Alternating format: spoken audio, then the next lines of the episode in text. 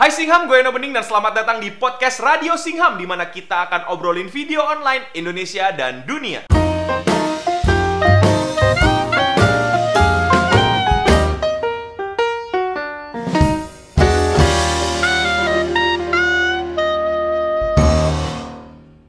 Podcast ini enaknya didengerin pas lagi pagi-pagi sarapan atau pas kamu lagi insomnia. Yang lagi nonton live ya pasti enaknya lagi dengerinnya ya pas sekarang. Sedangkan nanti yang nonton siaran orang ya siaran abdi.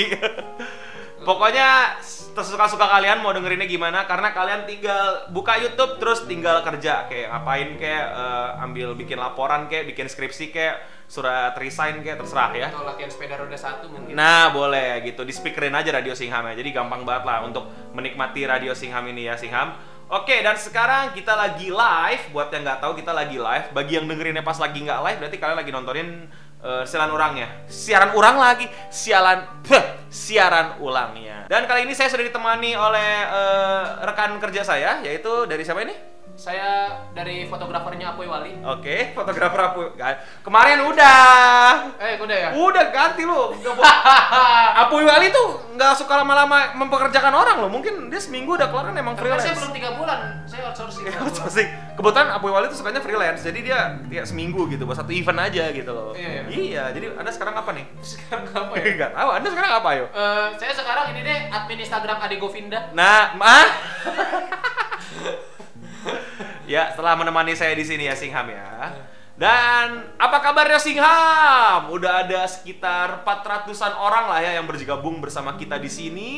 Dari mana aja nih teman-teman nih? Coba disebutin kalian dari daerah mana aja nih? Kalau pakai nama kota tuh namanya terlihat bagus gitu. Coba sebutkan nama kecamatan kalian sekarang. Nah, itu kalau nama kecamatan tuh biasa lucu-lucu deh. Iya.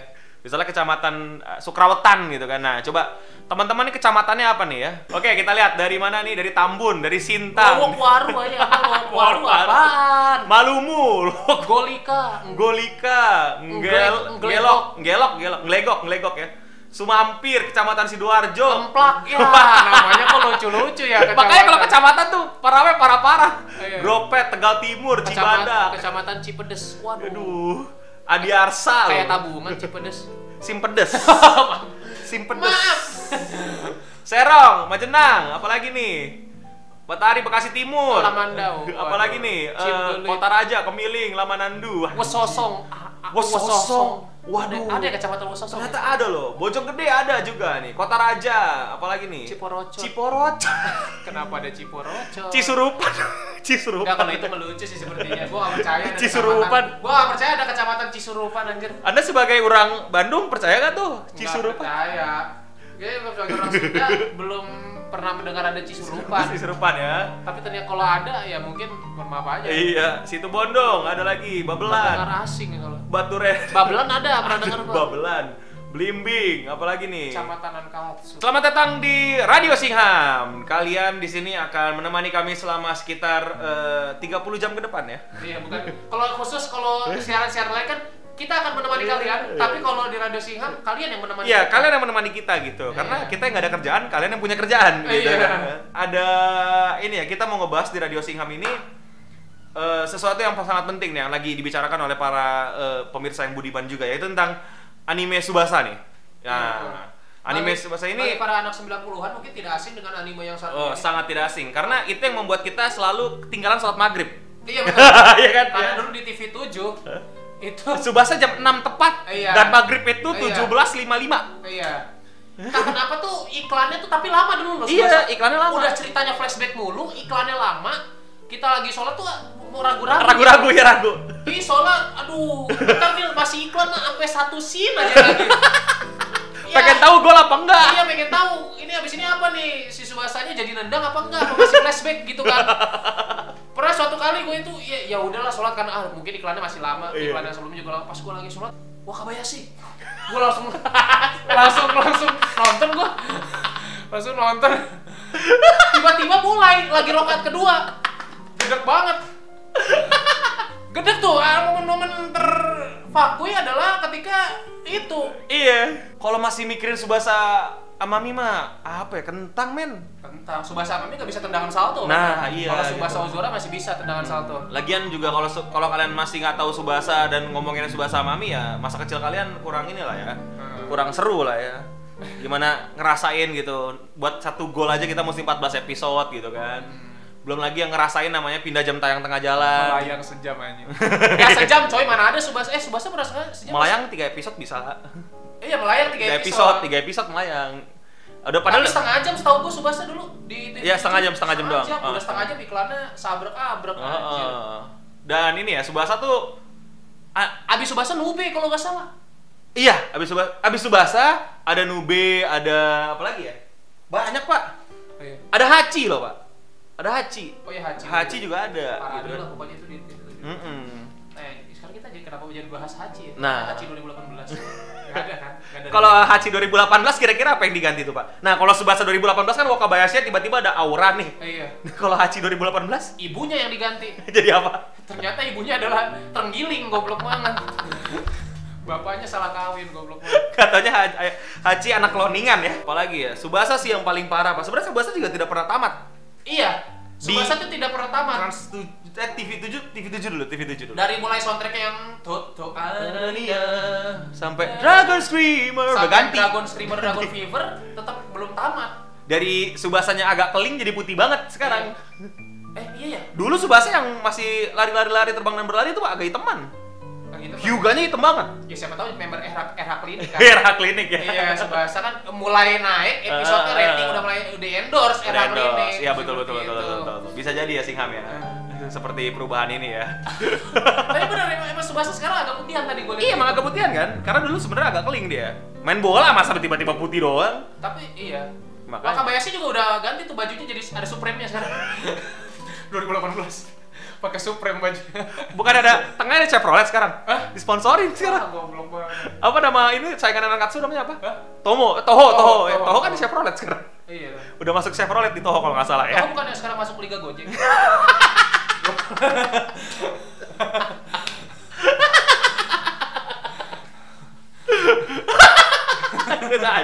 Gimana nih teman-teman nih? Ada pendapat mungkin tentang Tsubasa yang 2018 nih? Karena menurut gue 2018 Tsubasa ini terlalu enggak ada upgrade-an yang positif dan negatif kurang menurut gua. Ya menurut lu yang dari gambar oke. Terus dari kalau misalnya lu udah nonton semua versi Tsubasa kayak gua nggak semuanya namatin dan nggak semuanya nonton lengkap tapi udah pernah nyobain gitu loh. Berbagai macam remake-nya Tsubasa sampai originalnya. Itu yang sekarang itu yang paling buat gua apa tuh? Yang bilang keren tuh katanya. Ya kalau buat gua iya sih keren sih. Keren cuman buat gua jadi nggak. Gue lupa nama animenya apa yang di Indosiar, tau gak lo yang bola-bolaan juga, tapi emang semuanya tuh magic gitu loh. Tiba-tiba tendang listrik, tiba-tiba tendang berdua, tiba-tiba tendang bertiga. Oh, yang futsal. Ada yang lawan planet-planet lain. Iya.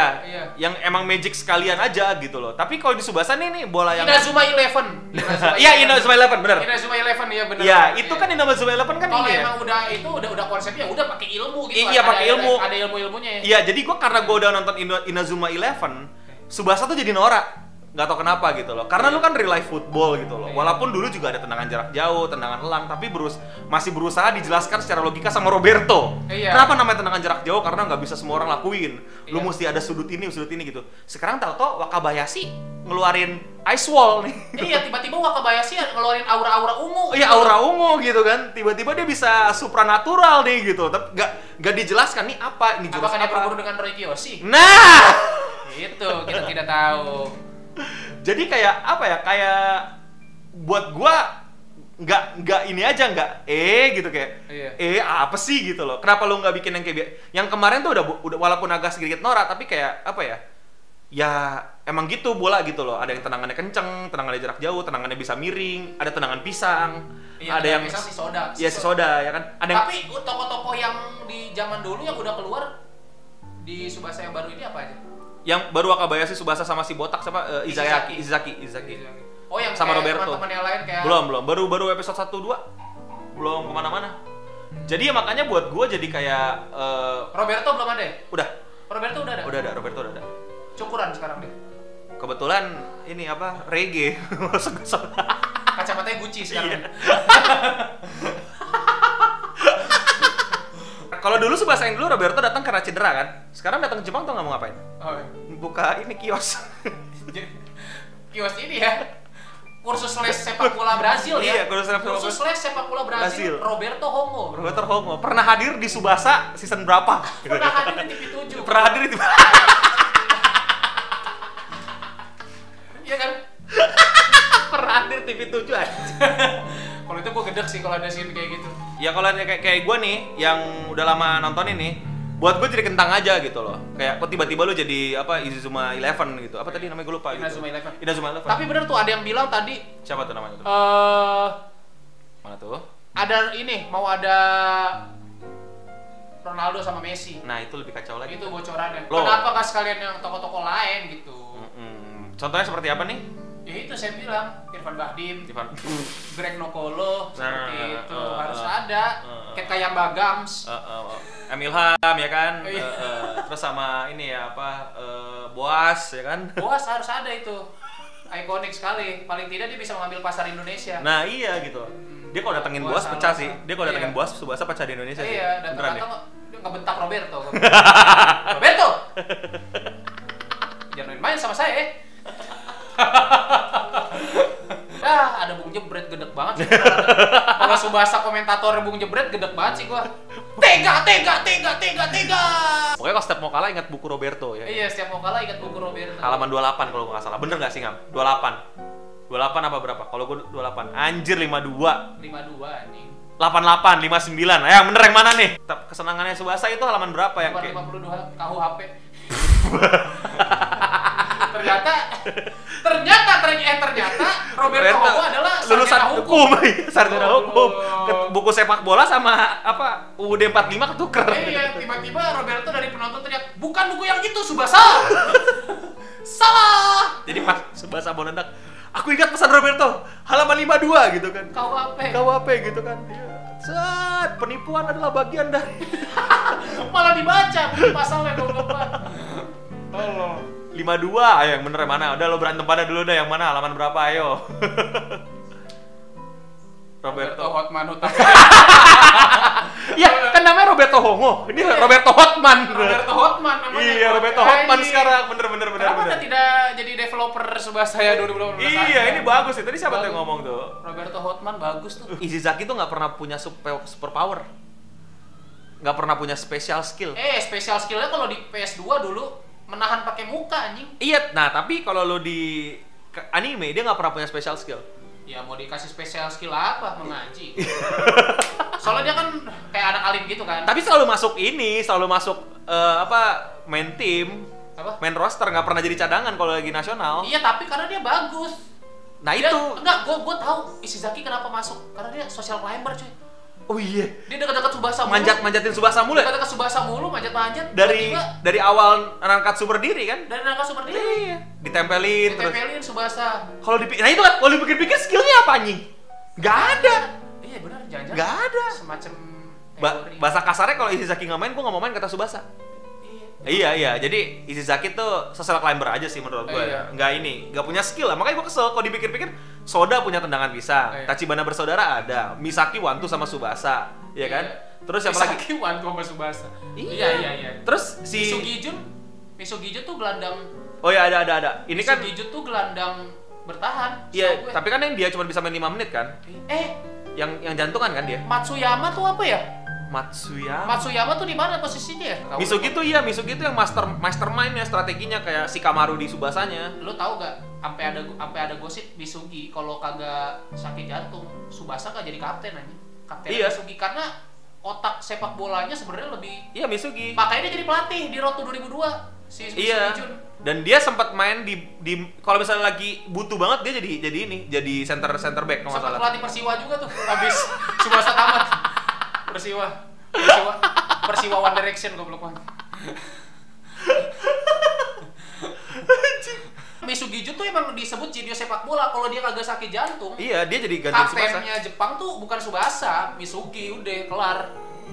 Dan posisi Tsubasa Ishizaki tuh keluar. Hah? menurut gue Ishizaki sama Tsubasa gue rasa di-kick karena posisinya enggak juga. Kalau Tsubasa enggak mungkin di-kick, Pak. Tokoh utama goblok. Kan kalau misal masa enggak lu goblok enggak gua enggak terima gua tadi. Masa tokoh utama tiba-tiba kagak main. Kagak main, Pak. Udah jadi nama seri pun diganti Misugi, Kapten Misugi. Kapten Misugi bukan Kapten Tsubasa gua. Kebetulan jangan-jangan di seri ini mau diganti loh, Pak. Si Misuginya enggak jantungan gimana? Jadi perebutan konflik posisi center back loh. Center apa middle center. Jadi di sini diperhalus enggak jantungan cuma latah doang. Anjing goblok. Anjing lu lihat kan? Siapa? Aduh, lu pada lihat sih kejeduk si goblok. Siapa kejeduk goblok, goblok. Anjir. Aduh anjing.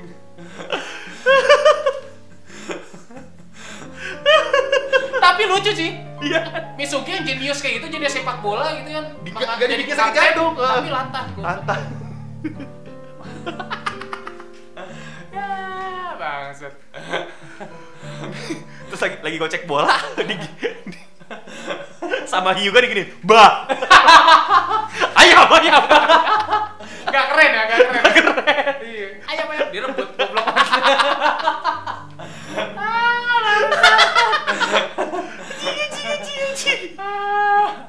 Misugi dinner anjing goblok. Misugi dinner. Hero kali dinner kayak hero. Anjing Mobile Legends anjir. Itu jadi bener ya berarti emang gosip yang bener teori-teori fan-nya itu juga bukan teori-teori emang dijelasin juga sih. Sempat ada kelihatan banget kok. Sempat ada ini juga Tsubasa waktu Nankatsu lawan Misugi. Itu pasti nama sepak bola Misugi itu gue lupa klubnya. Musashi. Enggak dong, Musashi nama orang. Nama klub pokoknya nama klub Misugi. Musashi Matsuyama ya? Matsuyama. Jadi Misugi apa sih? Misugi nama klubnya.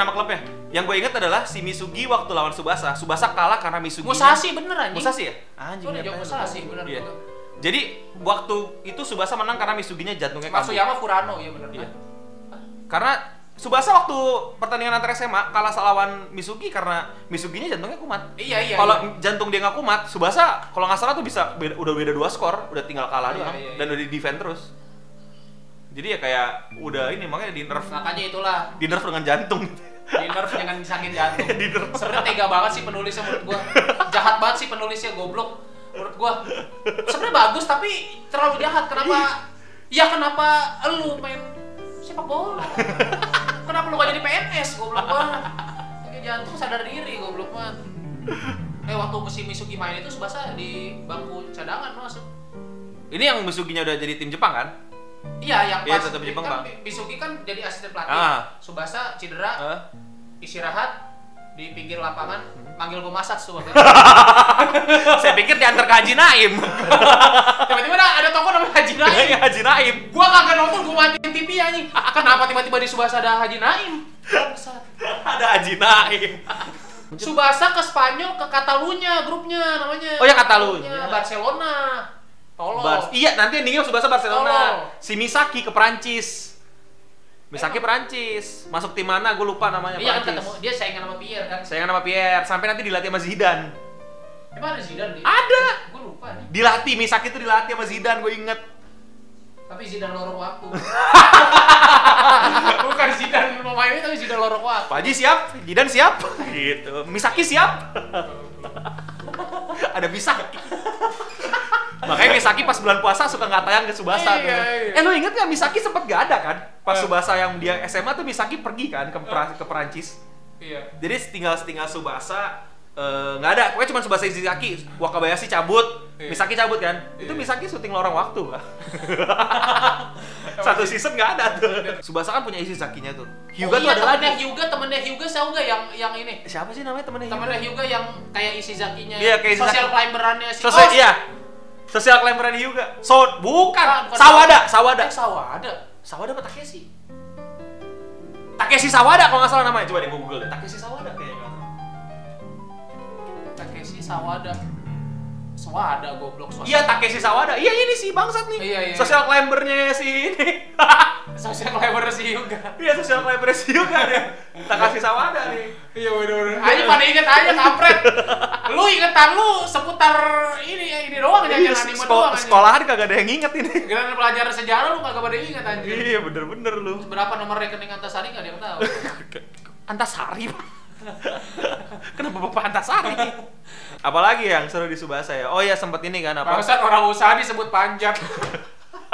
Tapi memang si Sawada itu ada kelasnya si Hyuga. Iya kan ya Hyuga, dan selalu dijadiin tag timnya. Iya. Pasangan depannya tuh Hyuga Sawada.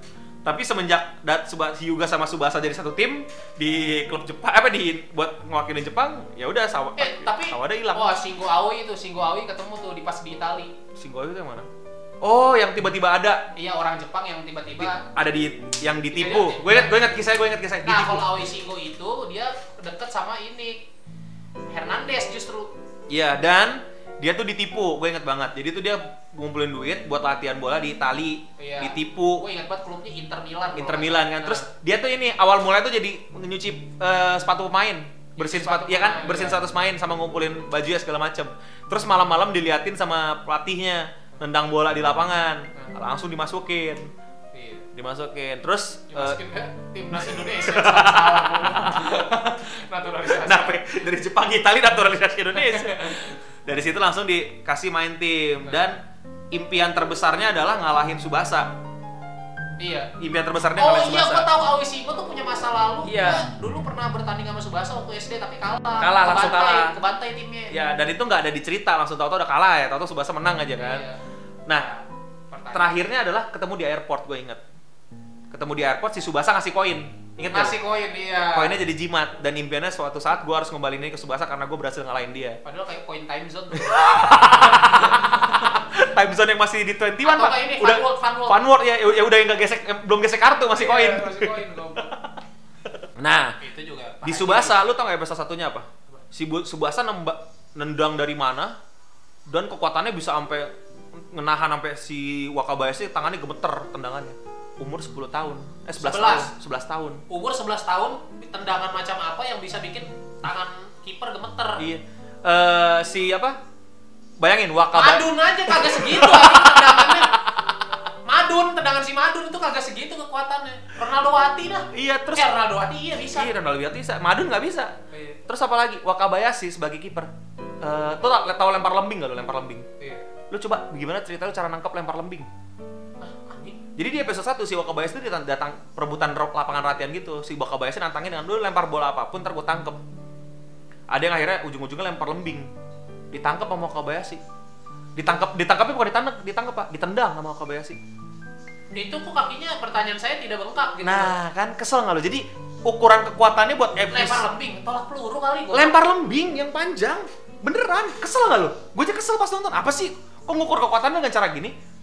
Ngerti nggak lo? Jadi kayak lebay, udah lebaynya udah overblown banget. Mendingan siapa tuh tadi yang 11 itu namanya? Inazuma Eleven sekalian, yang ridiculous sekalian, yang emang kekuatannya diukur dari magic gitu. Jadi lu lihat aja magic-magicannya kenceng-kencengan teriak, bahasa kasarnya gitu kan kalau misalnya anime kan kenceng-kencengan teriak sama semangat hidupnya gitu loh. Ini tau-tau lempar lembing, Pak. Lempar lembing anjing, kesel nggak lo? Dan itu pun ditendang, glatak gitu. Kena. Enggak, berbalik. Jadi ditendang terus tancap gitu, terus kayak Wakabayashi superhero landing. Tsubasa waktu sebelum yang versi sekarang ya 2018 itu dilatih Roberto sampai hujan-hujanan berhari-hari baru punya kekuatan nendang kenceng. Iya. Sama bisa namanya tendangan trik yang mantulin itu terus salto. Iya. Kelihatan proses dia dapetin kekuatan. Wakabayashi itu 10 orang baris tenang-tenangin bola terus selama latihan. Kayak kipernya solid soccer anjir. Iya, tapi ditenangin terus dan itu ada yang gol juga, ada yang nggak gol terus kayak gawangnya diperbesar gitu lah, dipanjangin gitu di. Masalah dalam keadaan apa anak 11 tahun bisa lompat jauh itu bener-bener, makanya gue jadi pengukur kekuatannya itu yang apa ya bahasa Inggrisnya apa tuh bahasa wibunya tuh apa, jadi kalau gue bilang pengukur kekuatannya itu sangat-sangat lebay, jangan nggak ada ukurannya gitu loh. Itu baru umur 11 tahun nanti pasti ada yang komen namanya juga kartun Bang. Nggak gitu, nggak bikin kartun nggak segampang gitu bangsat. Pasti kayak bayangin kalau misalnya udah Piala Dunia ya kan, masa gawang nggak bengkok, iya kan. Nanti bola ditonjok sama kiper gol nih. Solin soccer sekalian aja kan, makanya yeah. Itu yang gue maksud. Jadi ya itu yang membuat Tsubasa tuh ya power scaling itu loh. Faris Hakim and thank you udah ngasih tahu power scaling namanya. Itu emang ada, itu ada di teori, sorry, di dasar-dasar pembuatan cerita tuh ada namanya power scaling. Kalau lu power scaling yang nggak jelas lu bakal kacau. Orang juga jadi bingung gitu loh. Jadi nggak tertarik. Kenapa lu tertarik nontonin Tsubasa dulu? Karena kelihatan ke perjuangannya, latihannya. Kasihan no rider, jadi intinya kecewa no. Kalau gue jujur kecewa. Nih, tapi masih masih mau coba liatin terus kayak gimana nih nantinya gitu loh. Hyuga pomade sekarang. Hyuga pakai pomade. Dari mana? Sana Hyuga pakai pomade. Dulu berantakan soalnya rambutnya sampai ininya kelihatan nih. Iya. Apa nih jambangnya tuh sampai bisa bikin perkebunan. Oh iya, seperti Hyuga. Ya tiba-tiba minum elemen goblok. Mungkin ya kan? Betul. Kisahkan soal kan Hyuga tubuhnya atletis kan? Iya iya iya, benar-benar. Anak-anak elemen banget tuh. Iya benar-benar benar. Ini lucu sih, Roberto Hongo gak digerebek warga padahal udah numpang bareng ibunya harus bahasa. Iya. Itu sempat jadi pikiran gua waktu kecil. Gua sempat kepikiran dulu. Iya. Ini bapaknya Tsubasa gila apa gimana? Ketemu di kapal, disuruh tinggal sama istrinya. Iya. Gue sih ngamuk. Iya. Udah gitu Roberto Hongo sementara Tsubasa latihan kan dia pasti berduin. Nah, tidak ngapa-ngapain. Pasti dia penonton lensa olahraga. Nah. Kali aja selagi ibunya ngepel kan. Kali aja dari Tsubasa goblok. Tapi itu bener loh, karena gue sempat itu yang bikin pusing pala gue, itu gue inget banget.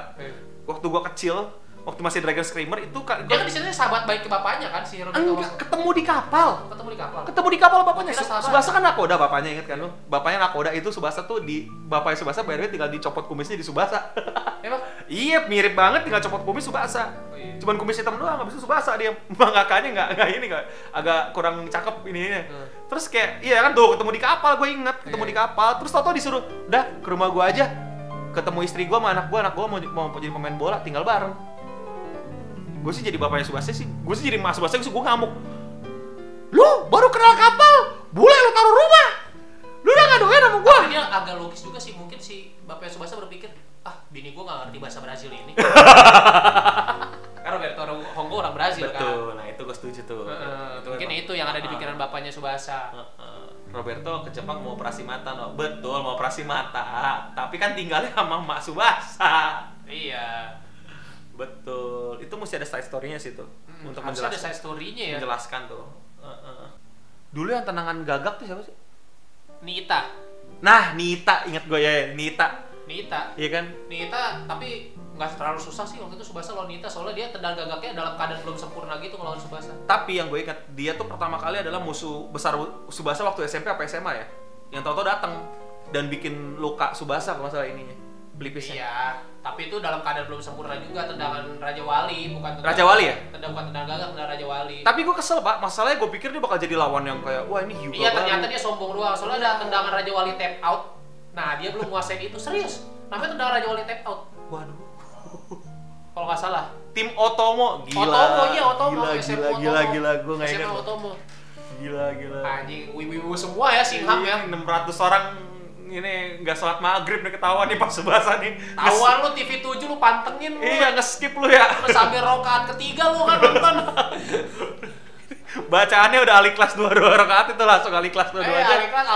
Aliklas al-kausar. Udah. Keluar. Kipernya yang gendut, yang pakai ikat kepala timnya. Oh iya yang di salju. Itu mah goblok. Siapa namanya? Timnya Matsuyama itu mah. Matsuyama? Furano. Emang iya itu Matsuyama? Furano, Matsuyama mah beda. Dia nggak satu tim sama Nita, dia beda. Ya tapi itu ada kan itu ini kan apa? Ya latihan di salju iya si Furano. Iya Matsuyama. Hikaru Matsuyama. Iya, itu ada lagi tuh kan. Nama Hikaru Matsuyama juga ada Hikaru bukan Mikaru. Matsuyama ini ada love story-nya juga tuh. Ada. Soalnya setiap kapten di tim tuh pasti ada sisi lain ya, pasti ada sisi lain. Jadi kalau di tongkrongan tuh, lu kapten udah pasti ada jodohnya di sini. Iya, lu kalau mau terkenal di anime Tsubasa jadilah kapten di setiap tim. Betul. Oh ya Matsuyama, kita sempat melupakan Matsuyama, padahal Matsuyama tuh kayak semacam prince charming-nya sih menurut gua di Tsubasa tuh. Iya. Karena yang diceritain awal-awal tuh bukan progres sepak bola tapi kisah cintanya pak di salju itu gue inget banget tuh. Mungkin kalau live actionnya mungkin Matsuyama perannya harus yang ganteng banget, lebih ganteng daripada Tsubasa harusnya. Iya harusnya. Iya soalnya siapa ya? Gue lupa nama ceweknya. Iya ceweknya Matsuyama siapa yang inget nggak? Ayo. Yang nembaknya pakai ini. Pakai ikat kepala. I love you. Iya. Inget banget lu inget episode. Kotos kita. Goblok. Yang kelap kelip kan Reza Rard. Ya, Matsuyama harusnya Reza Rahardian. Masalahnya Matsuyama kan gak berewokan gitu loh. Kan Reza Rahardian yang penting pak dikumisin bisa. Dikelimisin. Fujisawa, oh iya Fujisawa. Anjing, wibu banget anjing, inget banget anjing Fatah. Hey, anjing. Anda kok inget saja gitu loh. Fujisawa ya, Fujisawa. Inget saja. Aduh. Nama pacar Yoshiko Fujisawa apa? Ini lebih freak lagi, tahu lagi. Kita aja lupa, Pak. Oke, udah 1 jam, udahlah 30 menit nih ya. Udah basi nih. Udah cukup panjang juga kita bernostalgia mengenai Tsubasa ya. Jadi ya terima kasih Singham yang telah menemani kami selama 1,5 jam secara live, yang udah dengerin siaran ulannya. Terima kasih banyak ya telah berseri keras ngikutin nostalgia kami mengenai Tsubasa. Lah baru nimbrung gue salah lu. Dari tadi kita udah live. Nanti nonton aja nonton siaran ulangnya ya. Siaran ulangnya akan segera tayang nanti di channel ini ya, Ngakak Kocak. Enggak lah, di sinilah. Ya. Itu aja dari kami. Gimana pendapat kalian tentang anime Tsubasa ini ya? Itu aja ya Singham ya. Dan jangan lupa share video ini kalau udah nonton. Jangan lupa subscribe. Jangan lupa juga ajak teman-teman kalian yang mungkin untuk nonton Radio Singham ya. Jadi ngikutin podcast-podcast seru di Indonesia, oke? Thank you semua yang udah nonton. Jangan lupa subscribe. Jangan lupa subscribe Alpiandi ya di channel apa namanya? Hah? Channel Anda di mana? Gapura is the best. Ya, Gapura is the best. Ya, di sana dia akan unboxing Gapura ya, di sana. Unboxing Gapura. Jangan lupa subscribe Alpiandi. Jangan lupa share video ini ke grup WhatsApp keluarga, ke seluruh grup MCA yang kalian punya ya. Dan jangan lupa juga untuk like video ini. Terus follow kami di Instagram dan di Twitter kami. Oke, teman-teman, thank you Singham yang udah nontonin. Dan yang paling penting buat kita semua Singham, stay clean and sound.